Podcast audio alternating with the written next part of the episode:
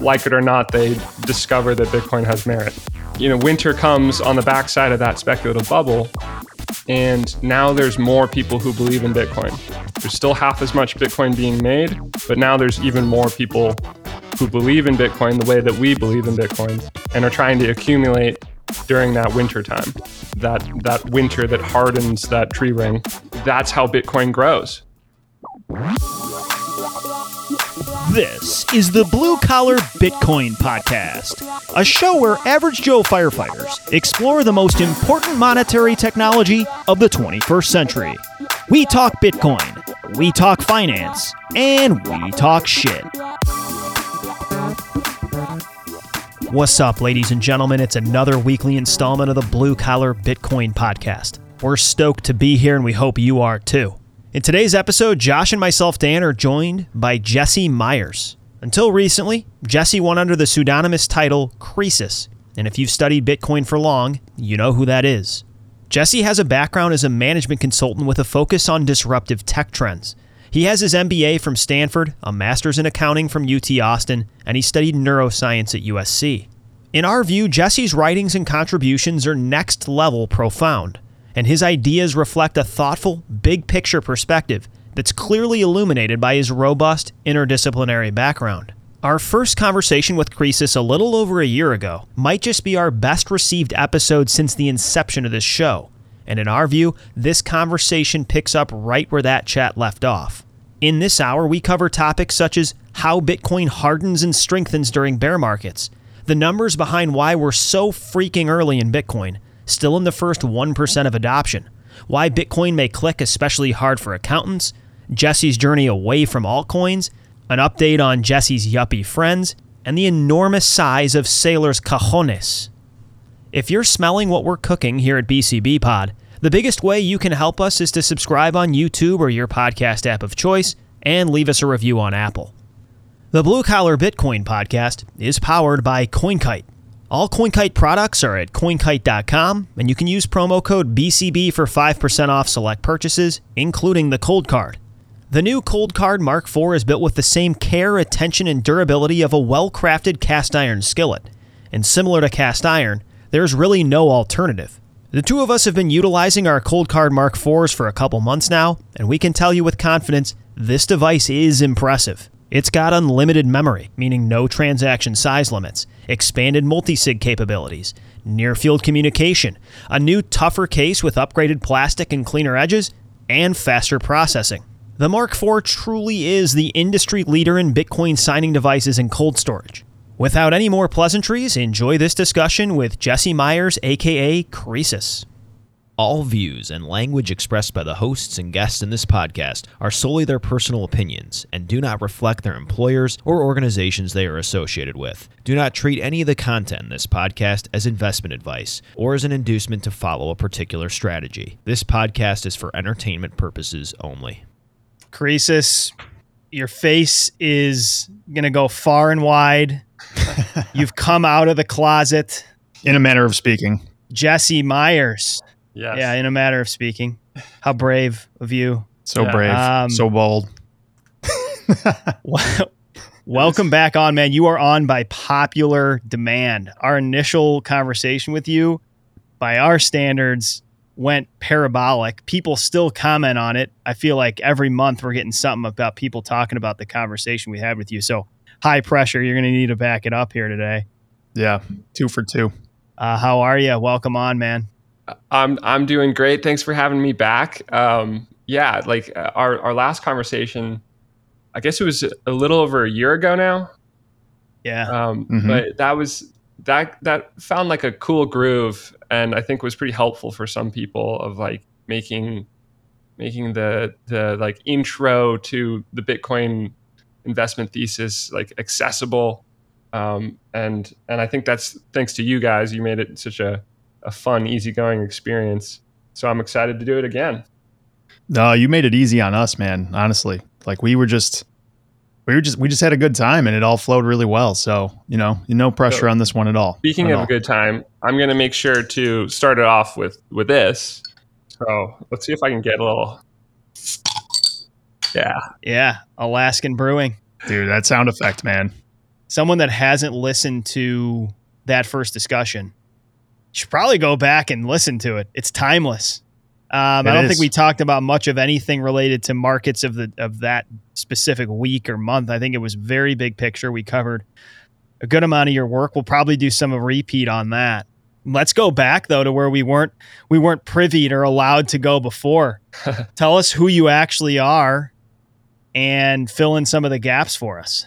Uh, yeah, okay. Um, so I, I'm, I'm, my name is Jesse Myers. I, um, I run a, a little Bitcoin fund. It started out as an altcoin fund in twenty seventeen, um, when I, the when that was my thesis, uh, and got rocked in twenty eighteen, uh, and was forced to figure out what I was missing. Why was I wrong about believing that altcoins would chip away at the incumbent positions of of Bitcoin and then also Ethereum. Um, and, you know, that sent me down the rabbit hole of Bitcoin. Uh, and I came out the other end a full-blown Bitcoin maximalist, um, and have been contributing a, as Croesus ever since. Uh, so, yeah, so a little bit more of my background. I... I um, was a management consultant at, at Bain and Company for four years uh, and got an M B A at Stanford. Um, and before that, I got a master's of accounting at, at U T Austin. Before that, I, I did uh, studied neuroscience at, at U S C. Um, so it's been a meandering uh, road that has led me to Bitcoin.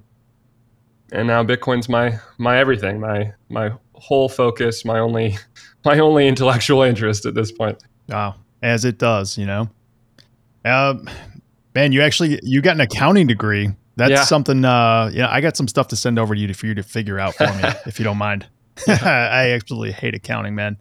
I don't know how you plug through that thing. Yeah, I well, I struggle with doing my my own business accounting and and taxes yeah. every year. Is, is tell me about teeth, that. But, um, yeah. Uh, but yeah, the, I, it's interesting that I, so I got a, a degree in accounting from the same place that Pierre Rochard got his degree in accounting, um, which is a fantastic accounting school at, at U T Austin. Um, and I think Breedlove also has an accounting degree. I think there's I a common thread of, you know, accounting is the, the language of business. I, I think accounting is the language of masochists is what I believe. yeah, that is, so. that is simultaneously true. Um, but, you know, it, you, when you get familiar with how uh, financial statements work and like how cash flows work and, and impact your your income statement, but also, you know, update your balance sheet, and you get familiar with those mechanics, it makes business and money a more mechanical thing, which I think primes you to see Bitcoin as a superior type of of of of accounting, of mechanics. You know, it's triple entry accounting, really. Um, and and it's just vastly superior to the way that that you learn about what you have to do as an accountant in accounting school. Um, most of accounting school is focused on churning out uh, young audit associates for the Big Four. And Bitcoin can do everything that an audit does Uh, automatically every ten minutes without without needing anyone to go uh, you know check inventory levels or or mm. reconcile right. cash statements without trust. Uh, yeah. Don't have to do that. It automatically does it through your node and through the you know global uh, decentralized consensus. So I think that I think accounting is, funnily enough, one of the key pieces in my background to recognizing that oh this Bitcoin thing makes a ton of sense. And when you have anything that's, you know, ten times faster, better, cheaper, uh, one of the things I learned in business school is venture capitalists are always looking um, for shrinking markets, uh, meaning that you want to be investing in a in a tech, technological disruptor that does something ten times faster, better, cheaper, because that's what wins. And you want to shrink a market because it's cheaper for a company to do, so they can charge less and still make profits.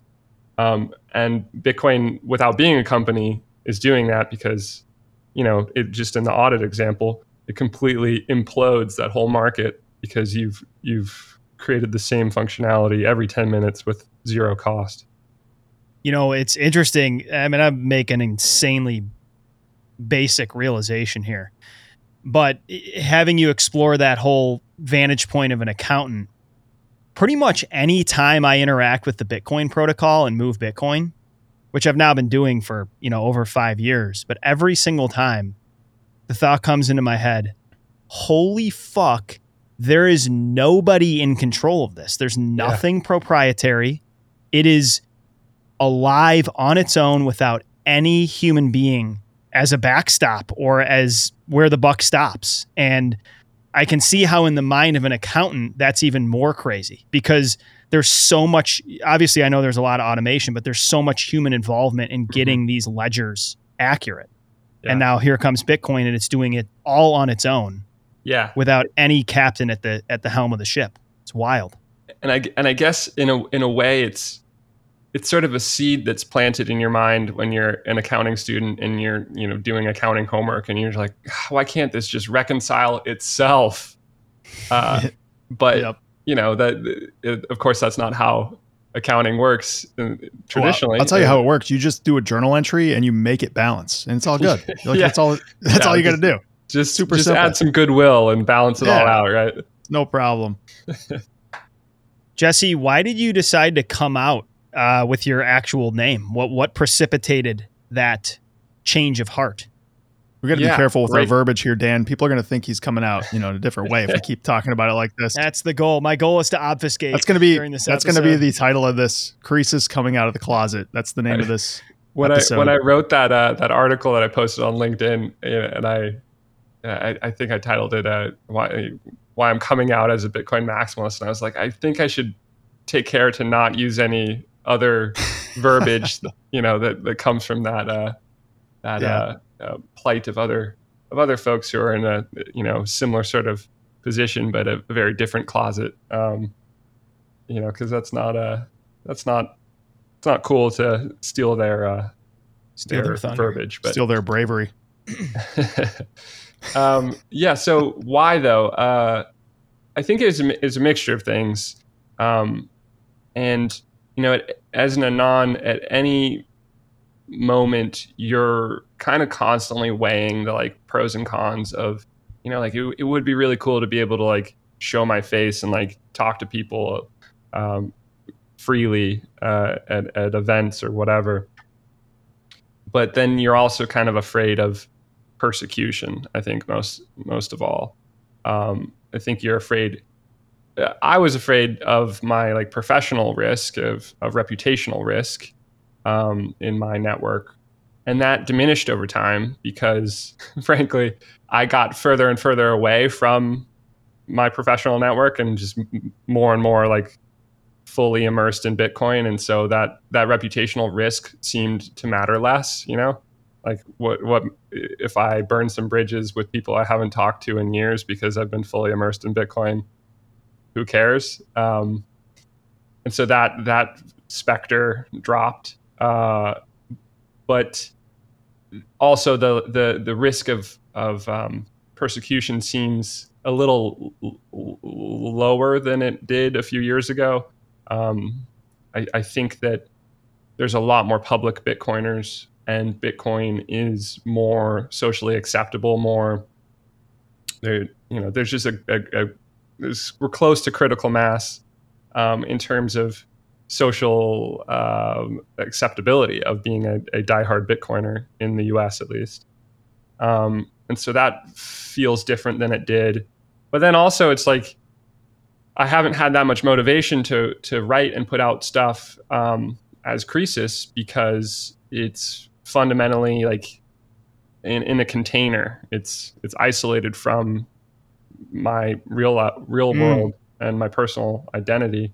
Um, and, you know, it feels good to help people on their journey as an anon, but uh, it's more motivating to be able to attach my name to it and, um, you know, have people excited to talk about stuff or see what opportunities are, are out there to help build something in Bitcoin. Um, and that, that's always possible as an anon, but Uh, way less readily available, I gotta say. there's more skin in the game, so to speak, too. Yeah, there's definitely more skin in the game. Um, and part of it is like, like with the shift of podcasts towards, towards um, video, uh, you know, there have been podcasts that, that I've, you know, I've talked to the, the podcast host about like, how do we make this work? And it's, and it never is easy to do as an anon when they have a, a video format podcast. Um, yeah. And so like, that's just a small example of, of how it helps to be out, um, out there with your face. We've talked about how we're going to approach Gigi the next time we have him on, and uh, he's clearly going to have to be in his green suit. I mean, yeah. That's the only way this is going to work. That yeah, Gigi G- episode, by the way, Croesus, was like the most shocking moment for us. We just assume, uh, I don't know if you feel this way too, that nobody gives a shit about what we're doing here. Like, it just feels like it's just the two of us and we just have these rewarding conversations for us. So when we find out that someone that we admire listens, and like we're talking to Gigi before we click record, this motherfucker's listened to like every single episode. He's like quoting back all this specific shit. Amazing. Um, it's crazy. It, yeah. But yeah, he's got it. I think it really was cool. Life goals.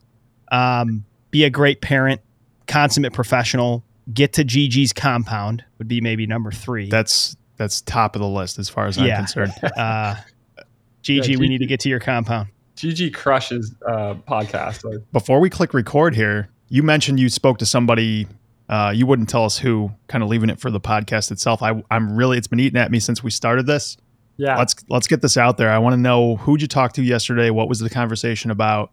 Fill us in on this. Yeah, it was, it was a surreal uh, experience for me because, well, it was, it was at like um, um, a, a small event for Bitcoiners in L A that was hosted by Swan. Um, thanks to the Swan guys and the awesome stuff they're doing there. Um, and, uh, and Michael Saylor was there, and, uh, Andy Edstrom introduced me, and I, I don't know, I was assuming that he wouldn't know who I was. Um, and, and then when Andy introduced, uh, introduced me, there was like a half second of like Croesus. And then he was like, "Oh, you're the man." And I was like, "What? Oh, that's awesome. you're no, you're the man." So like, that was, you know, kind of a mind blowing experience of, you know, like, I knew he followed me and, and has followed me since, since like right after he started talking about Bitcoin. Um, but awesome, I didn't man. think that I was like, you know, on his radar. Dude, you're going to be on the boat next year, man. The yacht. You're going to be on the sailor yacht yeah. at the Bitcoin conference. If he still has one next year, he might not have a yacht. I, I thought that uh, I thought that was scheduled for last year. I I, I, I guess that uh, got postponed, huh? I don't know. Does he still have a yacht? I mean, I, I yeah, Bitcoin's does, not been doing so well. He might yeah, not have a yacht. We're anymore. not anywhere near that one. We're going in the wrong direction. yeah. So that so that was a pretty awesome experience, and like I don't know, um, one of the one of the moments I've had since going public of of like, oh wow, like th- this. This has been more rewarding because um, I can talk to people about and, and find out that that actually my work has has touched or touched people that, that I didn't know about, um, including, I guess, Michael Saylor, which is crazy to me. That is wild, man. Did you have that any more? Cool. Did, was it a quick interaction, or did you have any conversation with him? He he then right after that, he said um, he said, I, I thought you were I thought you were older and wiser. Uh, well, you are wise.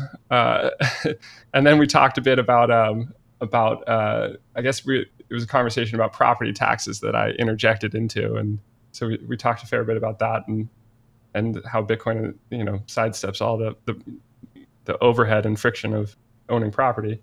Um, yeah. And then, and then he had to bow out and, uh, um, and, and very earnestly, like, you know, had an aside to me of, of, you know, shaking my hand and saying, keep up the good work. Like in a very, in a very earnest, like you're, you're doing something for this cause kind of way. Um, which is pretty cool. You know, that, that guy is really motivated by helping humanity realize the potential of Bitcoin to benefit everyone. That's amazing, man. That's cool. We're, we're desensitized to what he's been up to. When you really start to process it, it's crazy. The amount of risk, I think, is the right word Um, I know that maybe that word and Bitcoin don't go hand in hand, but to do what he's done with his company, yep, and to be this far ahead of the charge, I yep. think that's one of the things that's maybe surprised you and us as well um, through this cycle, if we call it that, is I think we were expecting the cavalry to come yes. uh, at his coattails a lot quicker. He's way ahead, hopefully not too early. I mean, that, yeah. some people get the, the the the trade or the idea right and the timing wrong. Hopefully that's not the case for him. But man, the pair of balls it takes to do this and then to keep doing it is wild. And it's either going to be too early or the trade of the fucking millennium. Yeah. Uh, one of the two. Yeah. Uh, I, I think we agree on which one it's going to be. Um I, I always think about with Michael Saylor, I, I, I found out early on when he showed up into Bitcoin that, you know, in, in the dot-com crash, he he lived through a, a ninety-seven percent drawdown of his personal wealth. And I think he's one of the only C E Os of all time that has survived that kind of drawdown yeah. and kept his job, yeah, which is insane. Right. And I mean, very different sort of experience, but getting wrecked in altcoins, uh, you know, was a similar kind of humbling uh, for me, and it, you know, I, I think that that is, I think that my experience with altcoins is a major reason why I have emerged with like a, a more sturdy conviction in Bitcoin, or potentially it's just that I'm desensitized to drawdowns because I've had such a horrendous one. Um, And Michael Saylor might be in a similar sort of position. You know, that that guy is hardened because of what he has, the volatility that, and yep. and the, I don't know, the the daggers that must have come out trying to get him, you know, in the boardroom in two thousand one, uh, and he survived that. And I think he's I think he's made a something something different than your typical C E O because of yeah. everything that has hardened him. So let's talk about this bear market a little bit. So since last we talked, we were kind of in the middle of that choppiness in twenty twenty-one where Bitcoin shit the bed to thirty grand, then turned itself around and went to almost seventy. And I think Dan and I were on the same page. We were like, this is very unusual. This thing doesn't generally do a double peak. Like, this thing's going. Yeah. And we were both pretty surprised when it didn't. Yep. Same here. Uh, I mean, Bitcoin will always do the thing you don't expect, right? And so you should expect the unexpected. But anyway, the point I'm getting at is, is anything changed in your mind about your thesis about Bitcoin going through this bear market? Is this just, you know, as usual, Bitcoin bear market, we're going to deal with this for another couple of years probably. How are you looking at this? How, what's the lens you're viewing this through? Yeah, I, I think overall, nothing, nothing is different. Um, this, I'm surprised to be in the exact same sort of emotional landscape as early twenty nineteen, because, you know, I, I would have thought that the market would learn to not be so doom and gloom here after a after a drawdown with Bitcoin, because you've seen what happens every time a, a halving comes around. Guess what? It's twice as, you know, there's half as much new supply going out into the market. Here comes the accumulation of of uh, supply shortage, and and uh, available for sale supply is going to be bid up, uh, and the price goes up, and then you go through this whole speculative bubble flywheel. Um, that's what happens every four years, and yet here we are with people, you know, thinking that that Bitcoin's going to zero. Uh, the the people foolish enough to put out their opinions Um, in major newspapers saying that this is the death of Bitcoin after we've already had thirteen years of people declaring, I think, four hundred plus major news publication deaths of Bitcoin. And every single one of them has been proven horribly wrong. And yet here we are in the same emotional place, the same um, lack of optimism, lack of perspective uh, that that... was prevalent in early twenty nineteen, and I felt deeply then, uh, deeply enough that I got caught on the sidelines, you know, when it started to, to rip out of the bottom. And so I'm not going to make that mistake this time. I don't know if we go lower, but this is what it felt like at the bottom last time. And I know that the next halving is coming in eighteen months. And I know mm-hmm. that, that the supply-demand mechanics that are going to play out when that next halving comes will yeah. cause a price run. Do we do we not get above seventy thousand? You know, the previous all-time high. I don't. I, I think we. I think we do. Of course, yeah. I thought last time that we would get to like one fifty.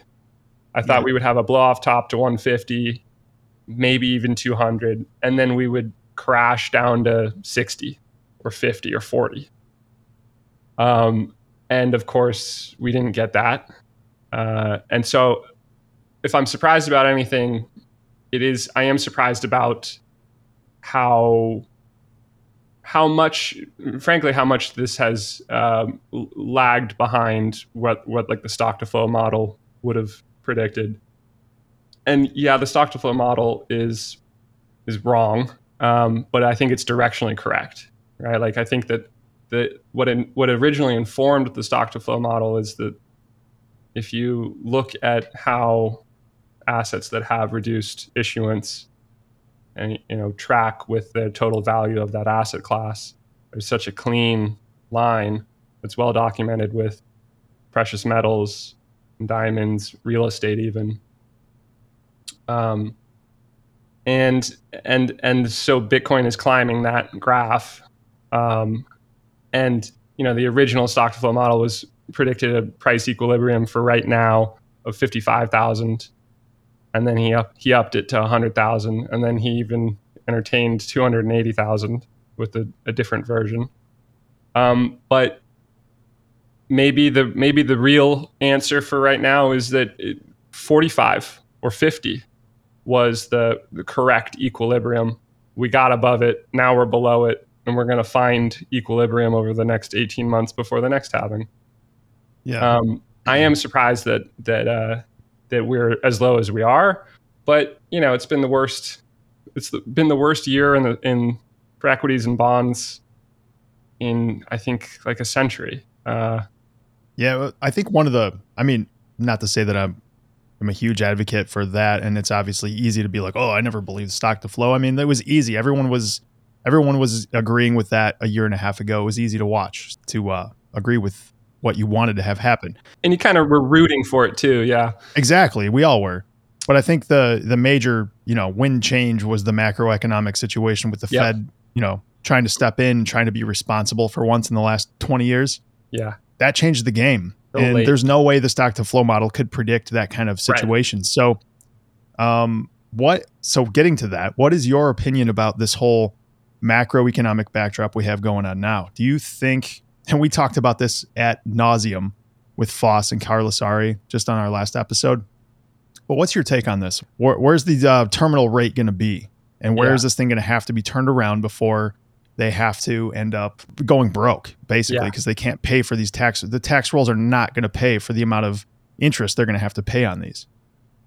Yeah, so I, I write like a monthly newsletter to my investors. And for the last year, uh, Well, a year ago, I was saying like the Fed can't, they can't raise rates much because because you have thirty trillion dollars in national debt, um, and you're already running a deficit after the after record tax receipts be, because of all the capital gains from the COVID like market boom, um, and yet we were still running a deficit. And you know, if you raise rates, it doesn't show up immediately, but whatever what the interest expense that we pay on our national debt is tied to the current federal funds rate. It shows up slowly and there's a different mix of like durations, but mm-hmm. that is like if if we were to hold the federal funds rate at four percent for like ten years, um that's what we would be paying. We'd be paying a four percent rate on our thirty-one trillion now of national debt. Also, with still one hundred sixty trillion of unfunded liabilities coming out down the pike. Um, so a year ago, I thought that, like they they can't they, like the math doesn't make sense. They can't they can't do this without causing uh, a a credit collapse, like a um, right a washout of bad debts that would precipitate a potentially a depression. And we and, and here we are uh, doing that. Um, and I think it's because the Fed genuinely believes that they can do what Volcker did in, in following the seventies. You know, we had persistent inflation uh, in the seventies, and then Volcker's gambit, um, his shock to the markets was, was I'm going to get a hold of inflation by setting interest rates at fifteen percent. And it worked. But back then you had twenty-five percent debt to G D P, meaning that a massive increase in your in your uh, interest rates would increase the interest expense on debt, but that but that debt pile was small enough that you could cover that with your budget, and we weren't running big deficits to start. So that's a very different environment from one hundred twenty-five percent debt to G- debt to G- GDP. Uh, I think I think it's since. Uh, Since sometime in the eighteen hundreds, I forget the exact date, uh, fifty out of fifty-one times um, debt to G D P has gotten above one hundred percent. Yeah, you've you've seen some kind of default, and it's usually called a yeah. different name, but it amounts to a, a, you know, the government bailing on the agreement of paying back, you know, without diluting or some kind of, you know, screwing with the numbers. Uh, and and the, the one exception is Japan, and they're circling the drain right now. Yeah, they certainly are. Um, so, you know, we're we're in that zone, and yet we're hiking rates aggressively. It can't last. Um, the thing is, is is I'm I've come to accept that the what's logical is disconnected from what the Fed will do. Um, because they genuinely seem to believe that the, the only path forward is to do what Volcker did. And they, and I think Powell, I think, I think Powell has at, at least over the last six months had in his mind that he could be uh, a hero like Volcker. Um, if he can just have the resolve to, to pull off this gambit that he should not be doing because it's such a different circumstance now. So how long will it take for them to realize that we're we're you know running the risk of full-on depression if we keep this up? I don't know, and and uh, and I, yeah, it, it's I don't I don't know to an extent that it's silly to guess because it's not based it's not rooted in logic. It's rooted in the beliefs of a few shaman at the Fed. Yeah. Or when they watch, you know, the, the credit markets completely seize up would be my guess. But again, like guessing when that's going to happen, it's it's a fool's errand. Like, yeah, there's no way. What we saw with the pound is is a canary in the coal mine of, you know, that's how this stuff will manifest. Yes. It, all, all the pension, ninety percent of the pensions in the U K almost went insolvent that day. Um, if if the uh, authorities hadn't stepped in to prevent it. Um, and that's just because of the the um, like leverage in in the bond world um, and how pensions, you know, uh, layer up their leverage with bonds because it's safe. Um, you know, it's, it's like it's just like in The Big Short where all the models say it's it's fine uh, so long as you're within these parameters. But then, lo and behold, um, those parameters assume a continuation of the status quo that doesn't happen when you're in a, you know, the, the death of the fiat system.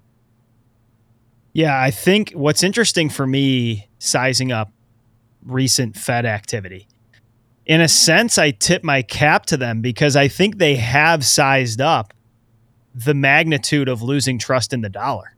Mm-hmm. Like they've said, okay, here's the future eventualities, which one's the worst? And they've demonstrated a tolerance for huge pain in markets to try to re-solidify the strength of the dollar after COVID clownsmanship for a couple of years. But I think, I think, I mean, being a Bitcoiner is like playing a giant game of chicken with this debt problem.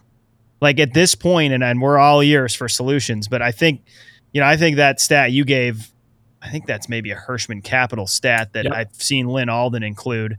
It's like there is no way out of needing to eventually monetize massive amounts of debt. And I the, I think we're just going to, it's always going to be an emergency. You know what I mean? From this yeah. point forward, it's going to be ho-hum, and then emergency happens and they bail it out, the way we just saw with the B O E.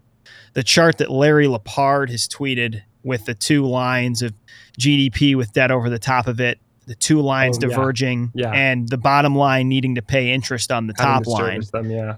And we, we've quoted these stats that I think James Lavish is the one that gave them to me, but even when you zoom in like short term, the magnitude of the way interest expense has gone up in short order is yeah. crazy. Like interest rate expense in the U S bottomed at around like four hundred seventy billion dollars. Yeah. And we're already we're already encroaching on eight hundred billion dollars yeah. because of these rate hikes. And then when you think about how much debt needs to roll over next year, what's earmarked that needs to go out the door in perpetuity for the next thirty years, like then you look at all the demand, all the supply of treasuries that's out there. It's like in the mind of the average Bitcoiner, how is it not going to end up with needing to monetize an abhorrent amount of debt? And then yep. what's going to absorb value in the wake of that?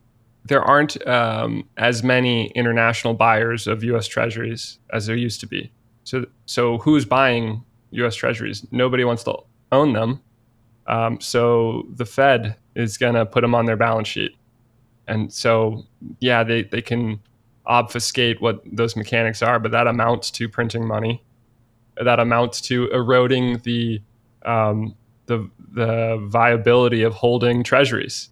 Because you don't want to hold treasuries if they're printing more money than the nominal yield of the treasuries guarantees you.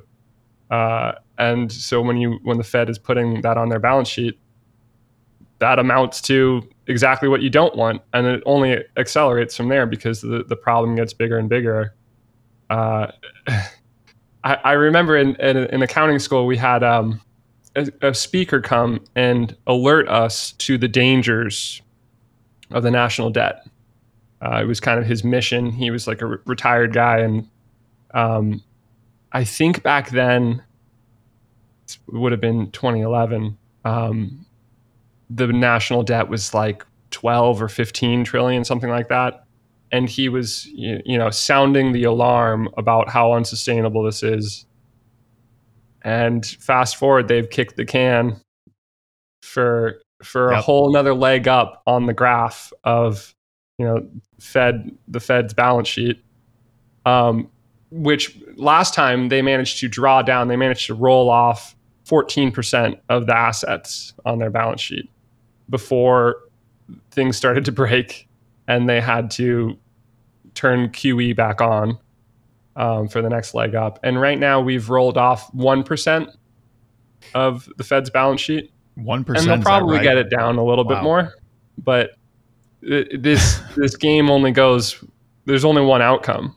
Right. The math is just there. The math is what it is, and they can talk about managing market expectations all they want, but you can't escape the eroding uh, position of U S Treasuries as the reserve currency of the world. And there's two hundred thirty billion dollars, a trillion dollars out there in global debt, um, that are all in kind of a similar position of, you know, a, a stated yield that is gonna under d- underperform or not deliver an, a positive real yield uh, when you when you consider how much money printing is going to be going on from from all these countries. Every country is on fiat, um, so you've got two hundred thirty trillion. I think it's I think it's like that. Maybe it's two hundred fifty trillion in an asset class that's going to underperform this decade, and and yet we know there's another asset class that has a guaranteed mechanism for value appreciation every four years, even if it even if it feels unproven. It's been proving itself, and it will continue to do so. And there's at some point that bond market starts to realize that their value is better stored in this other thing. Or even one percent of their value is better right. stored. I, I think one of the things from this cycle that's really stuck out to me is is it's it's impressed upon me that we're earlier than I thought, yes. actually. It's one of the things I try to talk about with, with everyone, and it, it's... Yeah, where, where I'm gonna I'm gonna let you tee off here, but like when we were up in the sixty thousands, let's say, yeah, I I would have expected that that like peg would have stayed in the rock more where it was, and now and you and I'm regurgitating some of what you said earlier in the episode, but it, it at least in my life, it's starting to feel like being a Bitcoiner is this journey of being stupid, a genius, and then yes. back to stupid, like in the perception of people around you. And ninety percent of the time, stupid. Yeah, yeah. I was just gonna say the uh, the uh, the pendulum swings to stupid a lot more. It feels yeah, like yeah, but, you spend yeah. a lot of time in stupid. Guys, most people out there think this is they're back to thinking this is a total joke. Yeah, and so yeah, if this thing goes down to a thousand dollars and tucks in there for six years, I'm probably reevaluating the adoption curve and your retirement time frame. Yeah, it didn't go as high as we were expecting. Uh, we probably came lower, but in a in a similar liquidity shock, we're, you know, orders of magnitude higher. One of my favorite things about what you do and how you enumerate it is why we're so early, and I think we're a lot earlier than a lot of people perceive. Walk us through some of those numbers and your perspective on how early we are. Yeah. Uh, okay, so to to to start, I keep hearing this, like, there's one hundred sixty million people who have adopted Bitcoin number. And and it it it is starting to piss me off, I guess, so like, because when I look at the numbers, that's not the case. Um, I don't know where that's coming from. Maybe that means that there's one hundred sixty million accounts who have ever owned ten dollars on Coinbase and forgotten about it. Probably. Or ever logged in to get some promotion. And Jesse, half of our fire department owns Bitcoin, and there's only probably five people that I would actually consider legitimate owners of Bitcoin in a meaningful way. Yep. Yeah, it's just uh, our our place of work is a microcosm of of the misrepresentation you're explaining. That's a great that's a, a great example right there, and and fr- frankly, that's helpful to hear because, like, I don't know where one hundred sixty comes from, but it can, it can come from that. And so maybe that's happening everywhere. I guess that's the case. Um, but, you know, at any time, anyone can use their node, which nobody's going to going to run the this, like, you know, um, code execution to do because I don't know how to do it. But I go to bit info charts dot com and look at the table of how many accounts have how much Bitcoin in them. And um, the threshold that I like to think of as like a meaningful amount of Bitcoin is zero point one Bitcoin, mm-hmm. which right now is two thousand dollars. So if you if you have adopted Bitcoin, you have at least two thousand dollars sitting in Bitcoin because you understand that Bitcoin is a savings account, a savings technology. And so you have stored some meaningful amount of your savings in it. If you haven't gotten to that level of interface with Bitcoin, I don't think that you should be considered an adopter. And so that, that one hundred sixty is is bullshit because when you look at the actual numbers, there are four million accounts with at least zero point one Bitcoin in them on, on the ledger.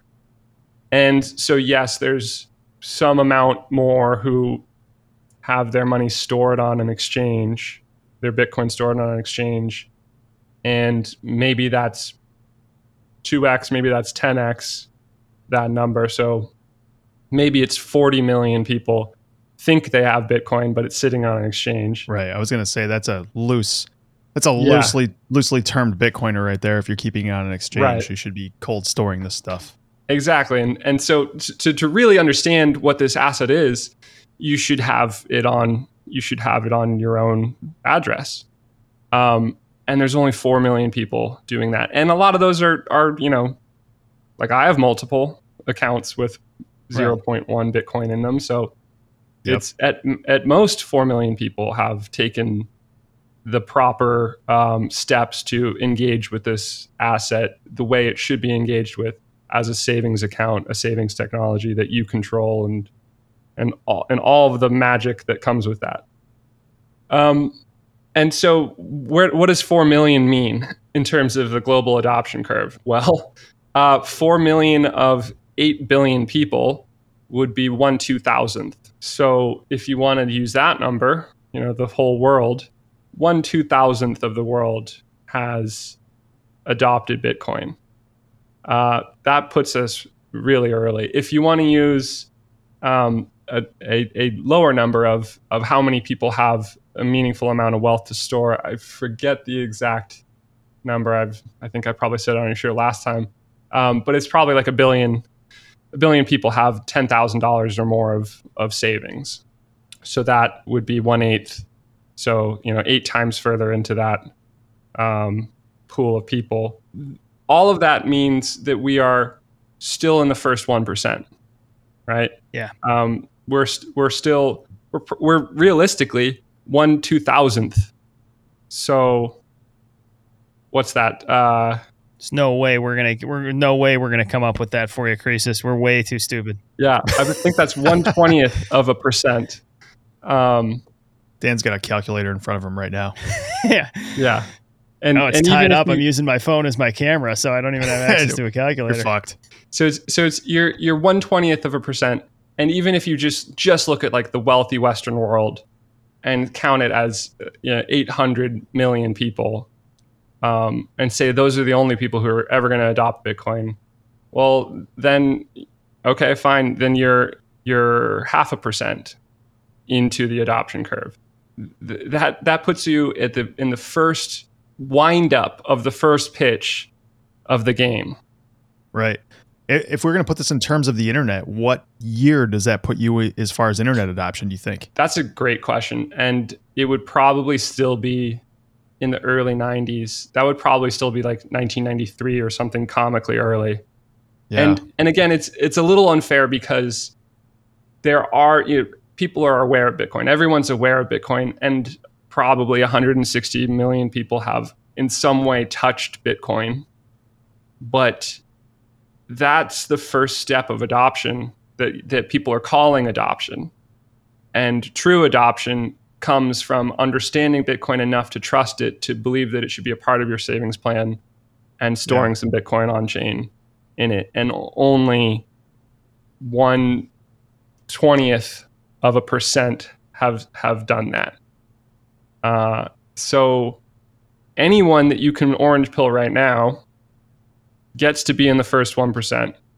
And you got to remind them that, yeah, it sucks to not, it's, it sucks to have missed the glory days of twenty twelve, we all did, you know, um, yep. it's, it hurts to think about how many very rich Bitcoiners there are from those early days who are retired and don't have to do anything and they're sitting pretty, and it feels unfair, but you have to re- remember that you are still ahead of ninety-nine point nine nine percent of the world. Yeah, absolutely. Uh, this would be ninety-nine point nine five percent of the world. Um, and so if you can if you can get over yourself, you know, forgive yourself and remind yourself that everyone that is hating Bitcoin on the news and in your social circle, people who are dancing on its grave, they're doing that because they want to see Bitcoin fail because they're bitter that they didn't make a fortune in the early days by by buying someone they first heard about it in twenty twelve and they didn't do anything about it, because that's what yeah. happened to everybody.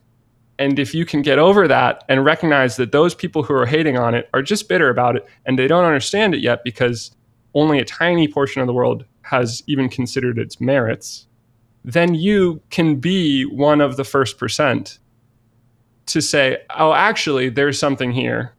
And wow, there's, I'm on a frontier, I'm a pioneer here, and there's nobody around. And I get to stake a claim when there's miles and miles of open land. Mm. It's a beautiful time, and right now is the time to be paying attention to it because of where we are, because of how Bitcoin has crashed again. And we're down at twenty thousand, below twenty thousand. And, you know, it, it's a it's a layup, I think. In my opinion, it's going to be a layup to five X in the next three years. What else in your portfolio is going to do that? Nothing. Absolutely not.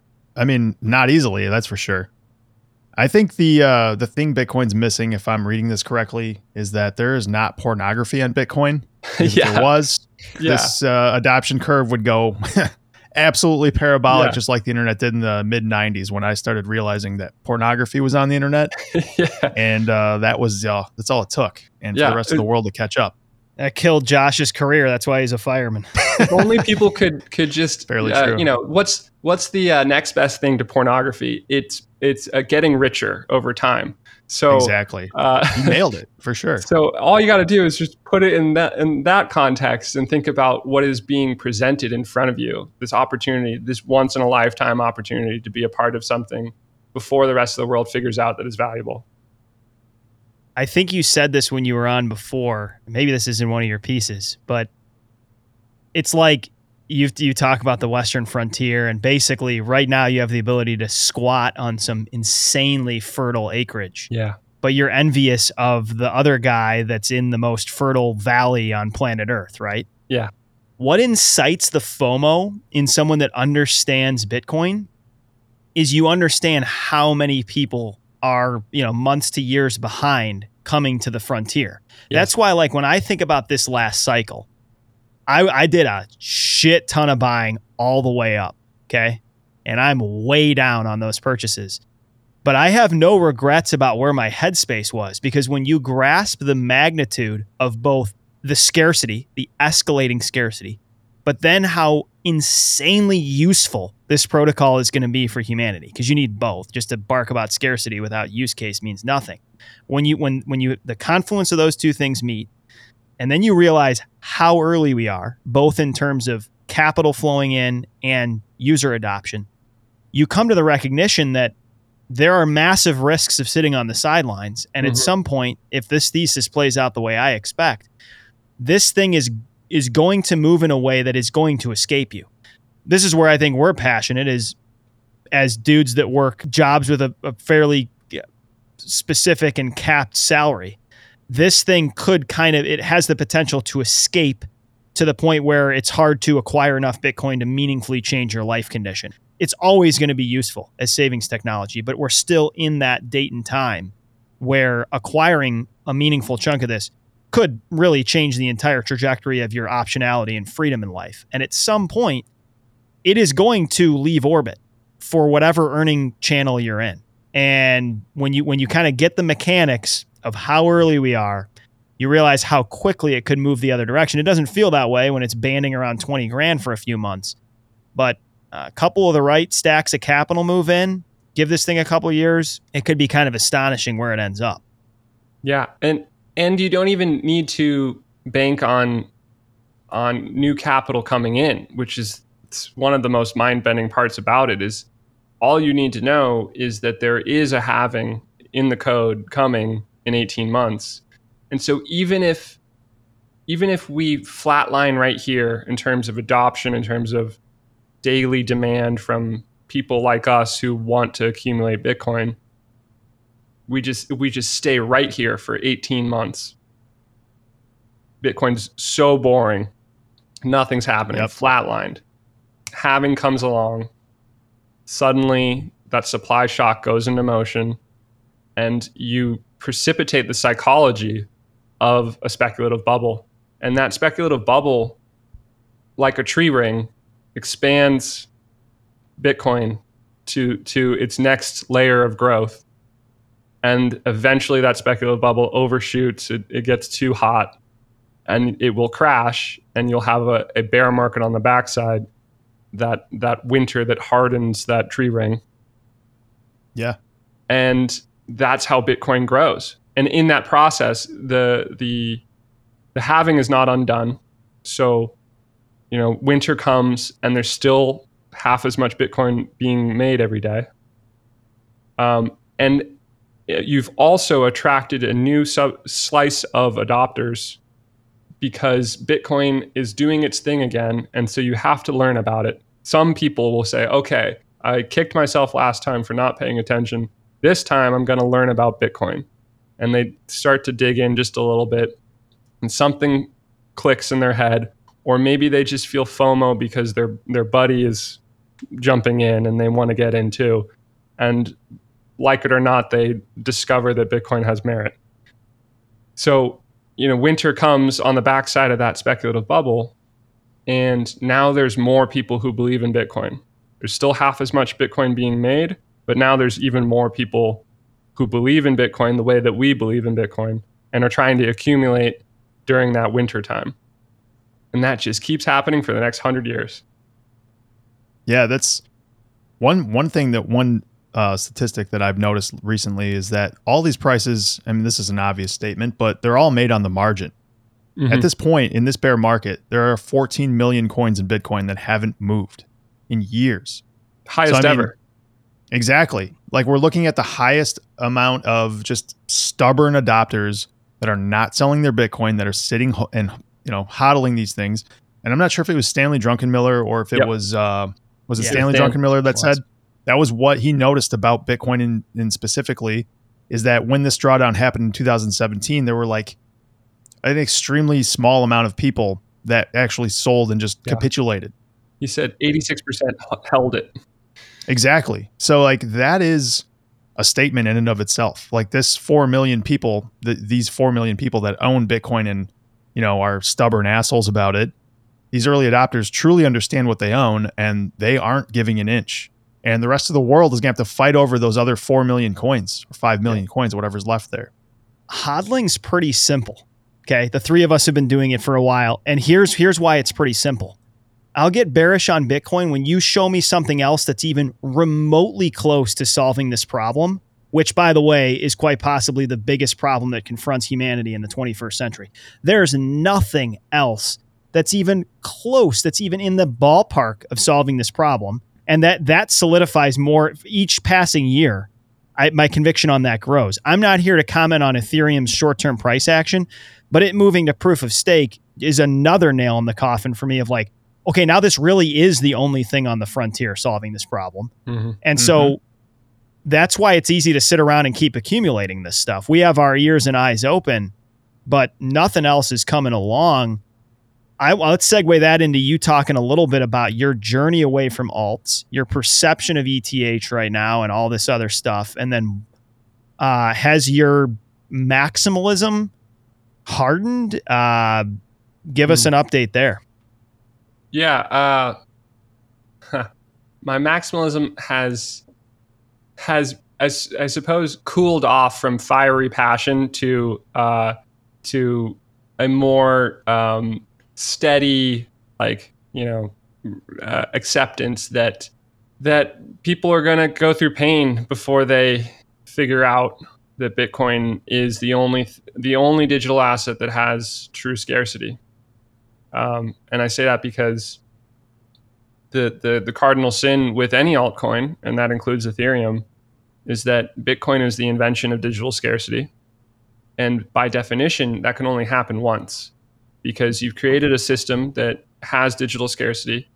But in the digital space, you can always copy that system and create a, a clone of it. And that's what an altcoin is. It is a copy of digital scarcity. And what's the marginal cost of producing a copy of digital scarcity? It's nothing. So there's infinite inflation potential of creating additional copies of digital scarcity. And so therefore, they have no scarcity. Um, so that's like that's the, the first mistake of believing in the value proposition of any altcoin is that they cannot deliver on on true scarcity.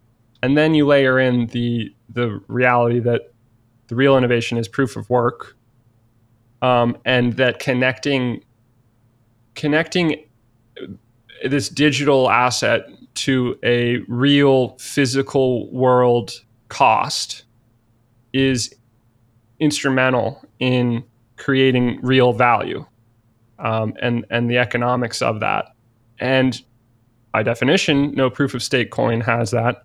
And any proof of work coin that wants to compete with Bitcoin cannot gain the uh, security necessary to compete with Bitcoin because Bitcoin has that massive uh, computational hardware advantage. So everywhere you, every way you look at it, uh, there's just no path forward for altcoins. The only path forward for altcoins is to dupe newbies into thinking that they are going to get rich. And so yeah. that's the playbook. And it has been the playbook ever since Litecoin. That's that's what they do, and they do it well. And I fell for it when I first came into this market. We did too. Yeah, we all did. We they all did. Find, they have found really clever narratives that appeal to us um, as people who lived through the internet revolution, and and have you know our culture is sort of imbued with an appreciation for venture capital, and that's how people like to invest. They like to think of themselves as is betting on on long shots that are going to go somewhere, you know, have a real bright future, and they're going to see a great return. And altcoins feed into that narrative, and they do it well, and it's all marketing. And that's another reason why you can't you can't trust an altcoin, because as soon as there's a marketing budget, which is necessary to compete with incumbents, well, that marketing budget is controlled by some group of people, which means it's centralized. Yeah. So you've thrown out another one of the value propositions, one of the necessary components of, of a digital asset worth owning right there. So yeah, I mean, how, how, have, how has my mood on altcoins shifted over time? It's, it's, it's, uh, it's a sadness that um, these, and, and I, I hesitate to say scammers, because I think there's a lot of people who are genuinely Um, building things they think are valuable, uh, or or solve some problem that they believe is worth solving, but it all is a, is a house of cards built on quicksand, and and fundamentally cannot store value for more than than one cycle against Bitcoin. And yeah. so there's you know I have a sadness about how effective the narratives of altcoins are. And I'm, you know, we're all going to watch our friends make the mistakes, and we can yep. try and we can save some of them, but a lot, most of them are going to have to go through the way of pain before they realized that they realized that they were duped, and they, the only thing they can trust is math that is controlled by nobody, and that's Bitcoin. Yeah, when I think of the altcoin situation in general, I, I'm sure you guys have both seen Wal- Wolf of Wall Street. You know, the, the scene when he goes into that shitty little brokerage and he's like, what are you guys doing here? What is this? He's like, yeah. we're selling penny stocks. Yeah. And yeah, the guys who are running Aerodyne Technologies, making these new next generation, you know, radar detectors, they're not scammers, but they're not going anywhere. It's a total fugazi. It's a total, you know, it's just a bullshit little mom and pop company run by a, a couple of people that are not going to make it. That's ninety-nine percent of this altcoin situation. It's all penny stocks. It's just gambling. So as long as you understand that and you want to play that game, sure, go ahead. But understand that this is this is just penny stocks. It's just throwing money into a fountain. It's also worth defining like what we're deeming as success, because mm-hmm. I think maybe it's Joe Carlosari that first introduced. He said Bitcoin money maximalism when it comes to which protocol is going to accrue and transfer value reliably and long term.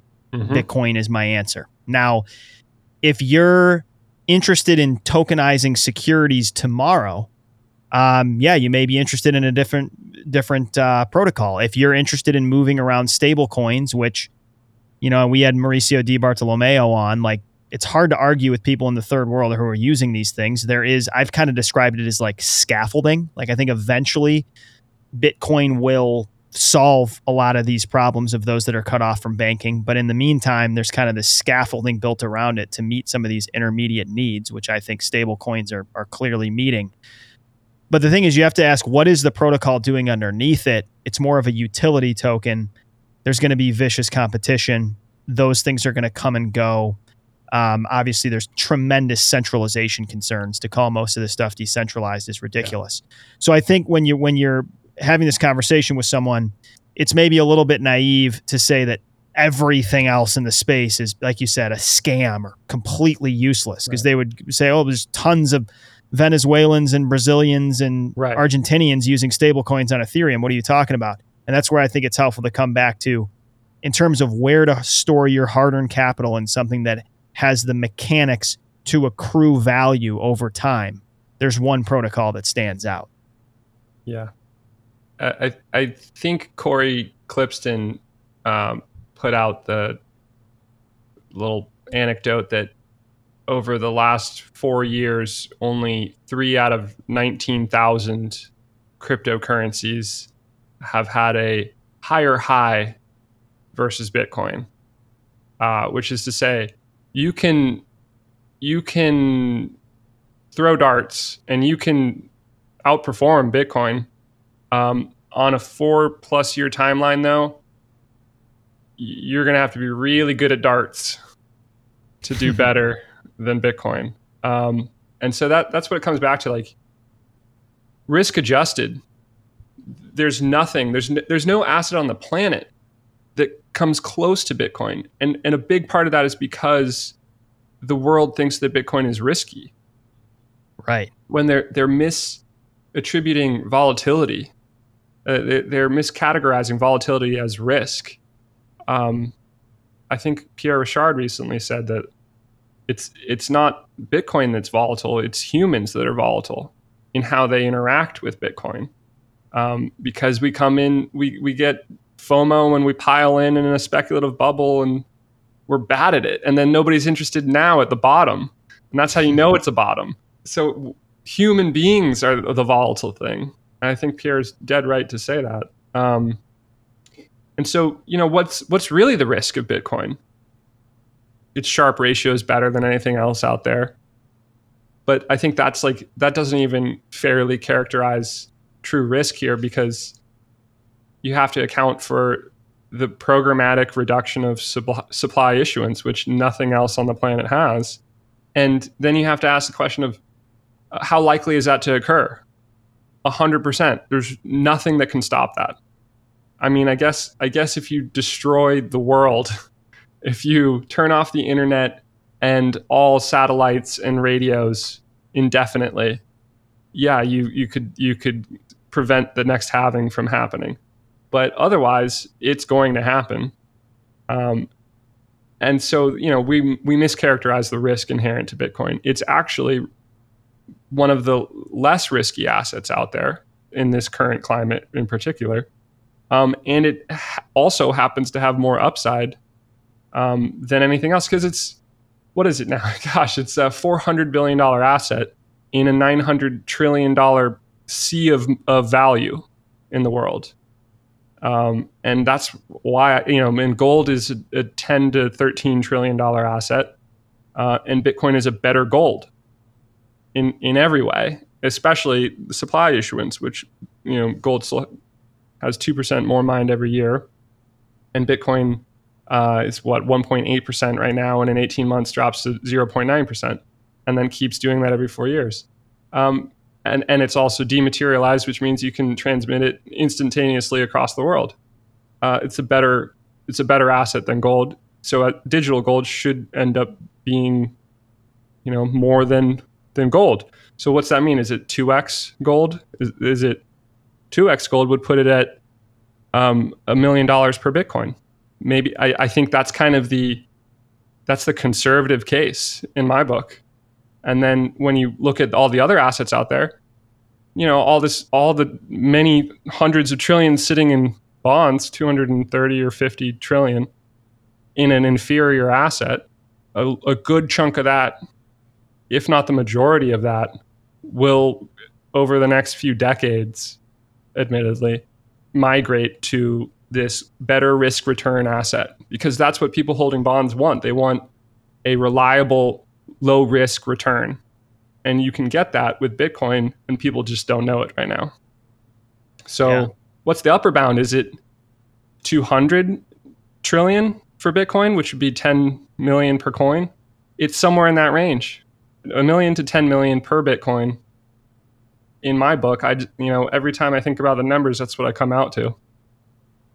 Face melting territory. What's yeah. it going to, what's it going to take to change the mind of big institutional money? When do you when do you really see the the tipping point happening with that cohort? Yeah, it, I, I the more I think about it, the more I think it it just follows the adoption curve, the the adoption bell curve.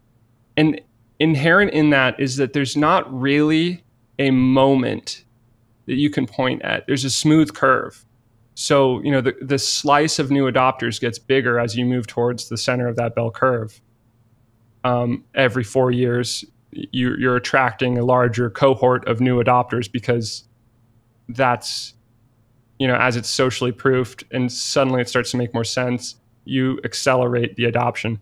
But I don't think there's like, I don't think there's a moment where all of a sudden it clicks for everybody.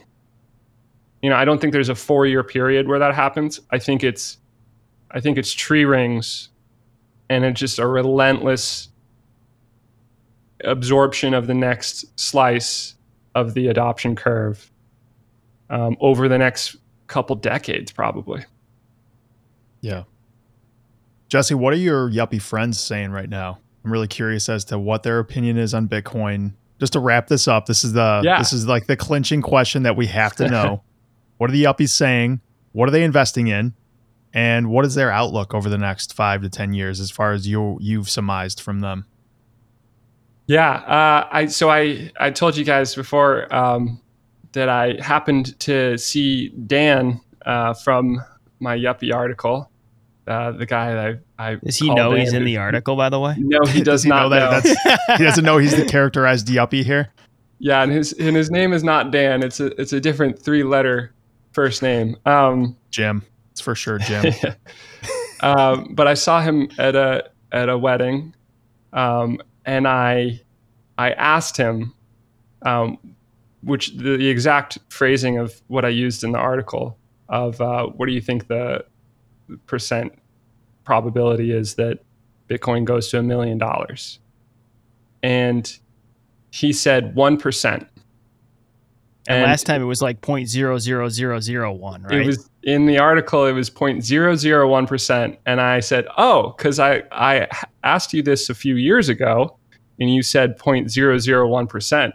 And he was like, no, I didn't. And I was like, yes, you did, because I went home and I wrote an article about it. um, so he, uh, you know, I think that's telling right there. I think that he's not yet a buyer. I was, I happened to see him um, the day that we were crashing from like twenty-eight down to like twenty-two or whatever it was in June, and. And I was like, would you buy a Bitcoin just to just to hedge against the risk that I'm right if it was if, if it was twenty-five thousand dollars for a Bitcoin? A screaming steal versus where, you know, you know, everyone was anchored to the sixty thousand range. Um, and he was like, I'd think about it. And I was like, guess what? You can do that right now. And then he was like, no, no, I'm not going to do it. I'm not going to do it. Yeah. We talk about these four I's, you know, at first for most people, it's idiotic. Then it moves to interesting, yeah. Then it becomes important, and then eventually it's imperative.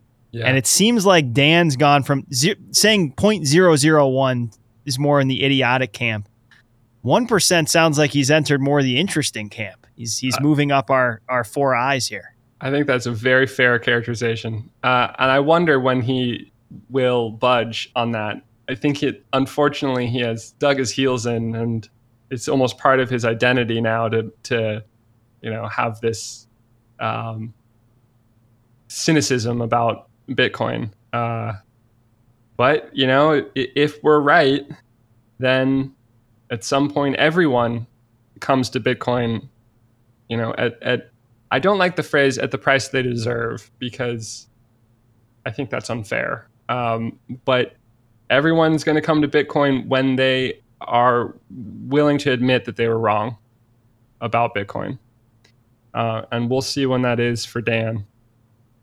People just forget how much their tone changes. Yeah, right. He had no memory. Everybody does it, right? Everybody everybody does it. I, I've told a story on here. It was last summer. I was hanging out with one of my buddies in TradFi. We were hanging out in, similar to your interaction with Dan, we were hanging out in the same place we were like three years earlier, when he literally laughed in my face that I was mm-hmm. buying Bitcoin. And now he's like kind of got a corner on it, like filling me in on it. You know, yeah. It's an interesting, very speculative asset, but it's something I'm paying more attention to. Yeah. And I'm like, bro, you remember this conversation three years ago when you laughed in my face? and do, I mean, remembers we had a conversation about it, but cannot remember his tone on it. Yeah. All of our tones are changing. And when you're in this space long enough, it's enlightening to kind of trend normie perception of this asset. Yeah.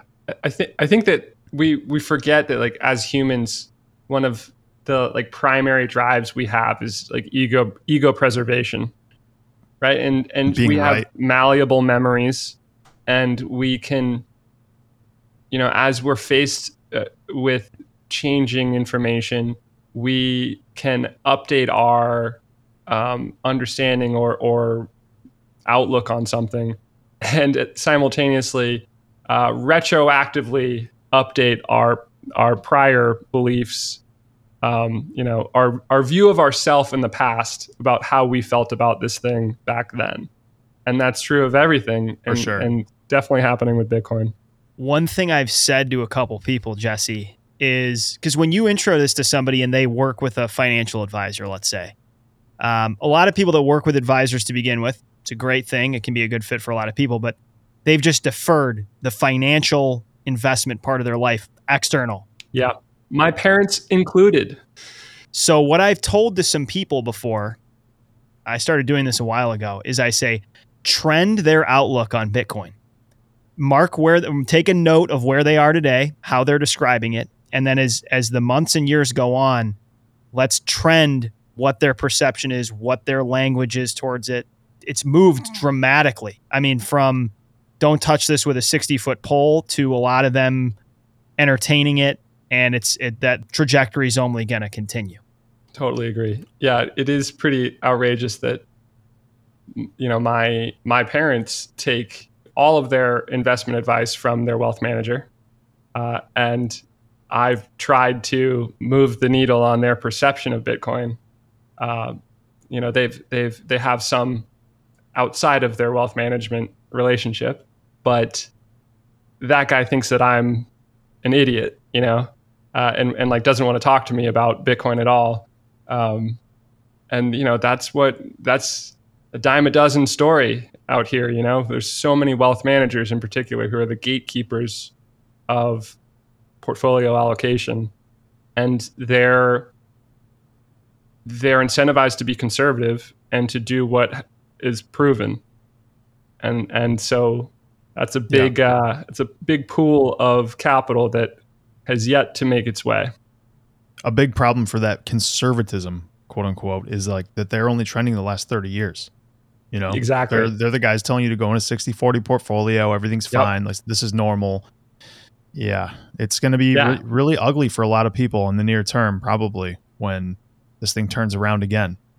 Well, I mean, it's happening before our eyes. I mean, a lot of these dudes are sitting around scratching their head at yields skyrocketing and the stock market selling off at the same time. You're starting to see some of this stuff, some of these heuristics and shortcuts and strategies kind of unwind in front of our face. And I think it's going to become more confounding to mm-hmm. manage other people's money this next decade. Uh, it's just a complicated landscape with a ton of different potential outcomes. Yeah. There's no way I'd want to do it. That's for sure. Yeah. I don't yeah, want to manage anyone's money, freaking man. Way. I think Josh is right that, like, the, the, the guiding principle for all of those folks is to do what has worked over the last thirty years of, of your data sample, right? And that entire sample is predicated on an environment of, of falling interest rates, you know, trending down interest rates, which, yep. which, you know, jacks up the valuations of every asset, uh, particularly if you're, you know, focused on cash flows and discounted cash flows into the future, and you have a, a reduced discount uh, variable in your equation. And yeah, so what has worked over the last thirty years, forty years, really since nineteen eighty-one, when interest rates were fifteen percent, uh, is not going to work over the next ten years. Um, and so the people who are basing their strategies on what worked over the last thirty years will likely underperform. And that's probably going to be the sixty forty portfolios that will likely underperform, because the environment has changed and the strategy hasn't. Absolutely. We're going to wrap this up real soon, but I, I got to tell you this little tidbit. So I, I'm on the uh, pension board for our fire department. They have a two percent target for inflation. because they've smoothed it over the last thirty years. Wow. And like, this is hilarious and clownish to look at this paperwork from these actuaries and be like, you guys are serious. Like, this two percent yeah. is what we're going to, you know, hang wow. our hat on for the next ten to twenty, thirty years here. So you're going to, you're going to take a four percent yield in treasuries all day, every day. For sure. Oh yeah. Oh yeah. Oh yeah. At least, you know what? I, I got to give them some credit though. At least we're not going to go doubling down and tripling down like the U K did and blow mm-hmm. our pension up. Like, if we're going to buy treasuries, we're going to be just some fucking clowns that buy treasuries and we're not going to lever them up. At least that. I think what's uh, what's going to be so confounding about the climate moving forward is is it's going to be really easy to get caught momentarily off sides. We just spent some time talking with Greg Foss and Joe Carlosari about this. Like, yeah, you may look at where yields are right now and get a little bullish on long duration mm-hmm. treasuries if you're looking for capital gains in the next couple of years. And you may hear of some buddies or a bond trader who's killing it doing that. But when you zoom out and you look at the forest instead of the trees, yeah. the trend that we discussed earlier about what's going to happen to the underlying currency, the likelihood that yields are going to go back to the lower bound and probably negative. I mean, what did we have? nineteen trillion dollars in negative yielding debt? I'm sure that's not the all-time high. I'm sure at some point we're going back down that direction.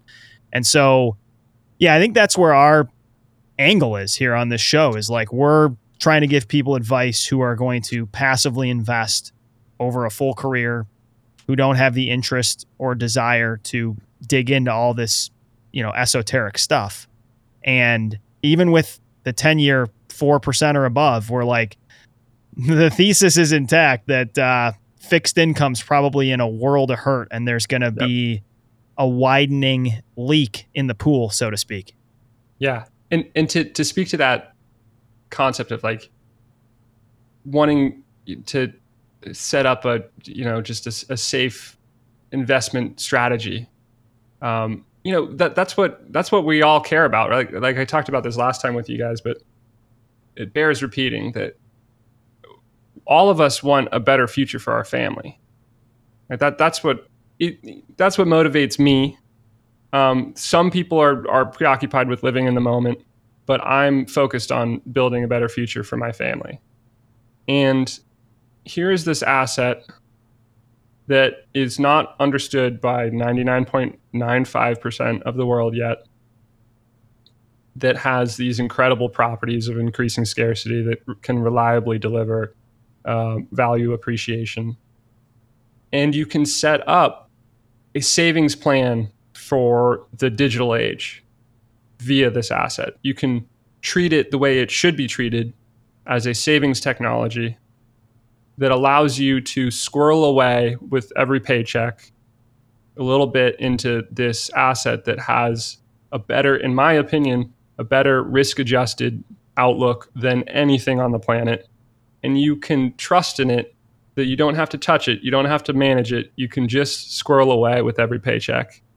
And in doing so, can build a brighter future for your family and like put your kids through college and buy a house and ensure that you can retire in an era where a lot of people who don't do this will not be able to retire. If anyone, you know, everyone out there who cares about making a brighter future for their family and wants to be able to retire, or, you know, pay for their the wedding of their daughter or whatever it is, be able to, you know, contribute to your family in the future, here's your opportunity to learn about this savings technology that nobody else, the v- vast majority of the world, doesn't seem to understand yet. And you get to be, you know, an early claim staker on the frontier. Well said. Great place to put a pin in it. Croesus, uh, give us a handoff to however you want to close this. Where can people find you? What are you going to be doing that people can engage with? Yeah, uh, I'm I'm on Twitter as Um, Croesus, C R O E S U S underscore B T C. Um, I also just started a Substack, and I'm sort of cross-posting it with uh, LinkedIn to kind of put a shot across the bow for my professional network. Poke some yuppies. Yeah. Yep. Uh, and so if you're interested in my writings, I, I'm sort of on like a every week or two cadence right now, just getting going. Um, at uh, Jesse Myers, that's dot Substack, I guess would be the account. Um, and yeah, I'm really bad at D Ms, but uh, but I, I love engaging with folks on, on Twitter, so you can find me there. Jesse, always a privilege, man. Yeah, this has been a pleasure as always. And uh, yeah, we hope to meet you in person soon. You guys are fun to talk to. Yeah, I look forward to that. That'll be awesome when we can have a beer in person. Absolutely. Thanks so much for listening into the show. If you enjoyed this discussion, be sure to like or subscribe on whatever app you're using for podcasts or on YouTube. And if you have an extra minute, go ahead and leave us a review. We are also active on Twitter at blue underscore collar BTC, and our email address is bluecollarbitcoinpodcast at gmail dot com. We invite questions, comments, or inquiries of any kind. We look forward to you joining us again on the B C B Podcast.